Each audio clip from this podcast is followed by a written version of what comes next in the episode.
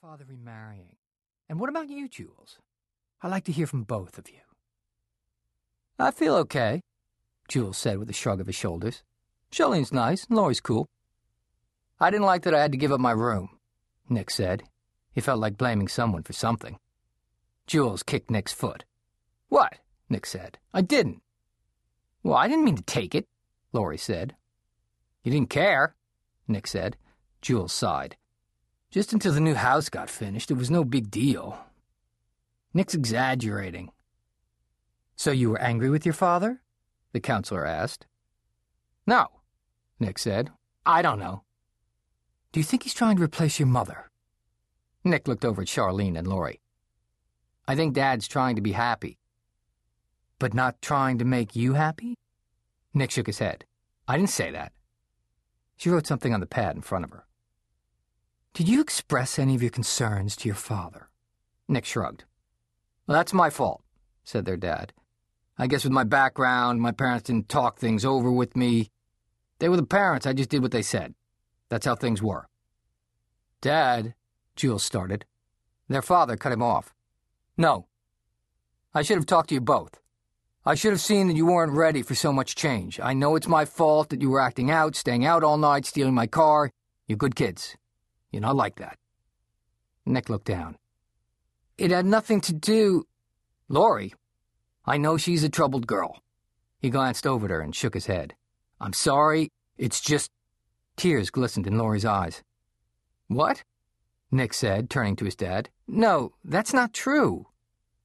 Laurie is not troubled, Charlene said. She looked at all three of them through narrowed eyes.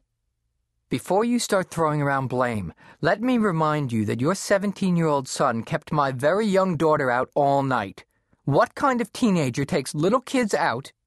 Have you heard the way your daughter talks? You keep indulging her fantasies of fairies and magic, and what she needs is to be more grounded in the here and now. I know for a fact that they were intently discussing one of her stories that night. So if your kids are so grounded in the here and now, how could her story make them do anything? We didn't mean for any of this to happen. Nick's voice came out louder than he expected. No one's mad at you, his dad snapped. This isn't your fault. But Nick knew it was his fault. He hadn't been happy about Charlene's moving in. He hadn't liked Laurie at first. And now, even when it was obvious that Laurie was getting blamed for stuff that wasn't her fault, he wasn't saying the right things to fix it. We think, their dad said, and looked over at Charlene, we think that maybe it would be best for you kids if we separated for a while. You can't, Laurie said. Dad, Jules said. Nick and I, we told you we were sorry. We've already decided, Jules, Charlene said. We decided before we came here today.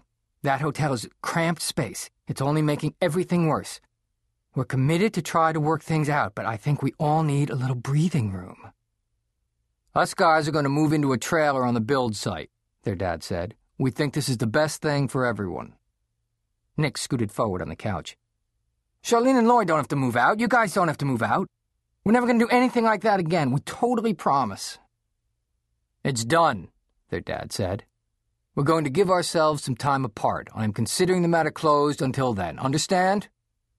This isn't any of your faults. It's between me and Charlene. Nick remembered how angry he'd been when Charlene had moved into the house and Laurie had taken his room. He remembered wishing over and over that she'd just go home.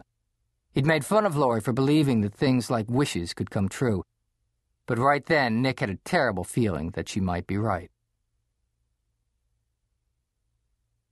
Nick looked out the car window at the ocean as they passed over the bridge. This time in his dad's car with all their stuff loaded into the trunk. Boulders remained visible out in the water like small islands. They looked perfectly normal dotting the horizon until you realized they weren't there a week ago. Until you realized that they were sleeping giants. On the other side of the bridge, the car veered suddenly to the right, causing Nick's head to bang against the window and then knocking him against the door. Why'd you swerve? he asked. His dad pulled over onto the shoulder of the road. He was breathing hard. A sinkhole. Really bad one. He opened the door and stepped out of the car shakily.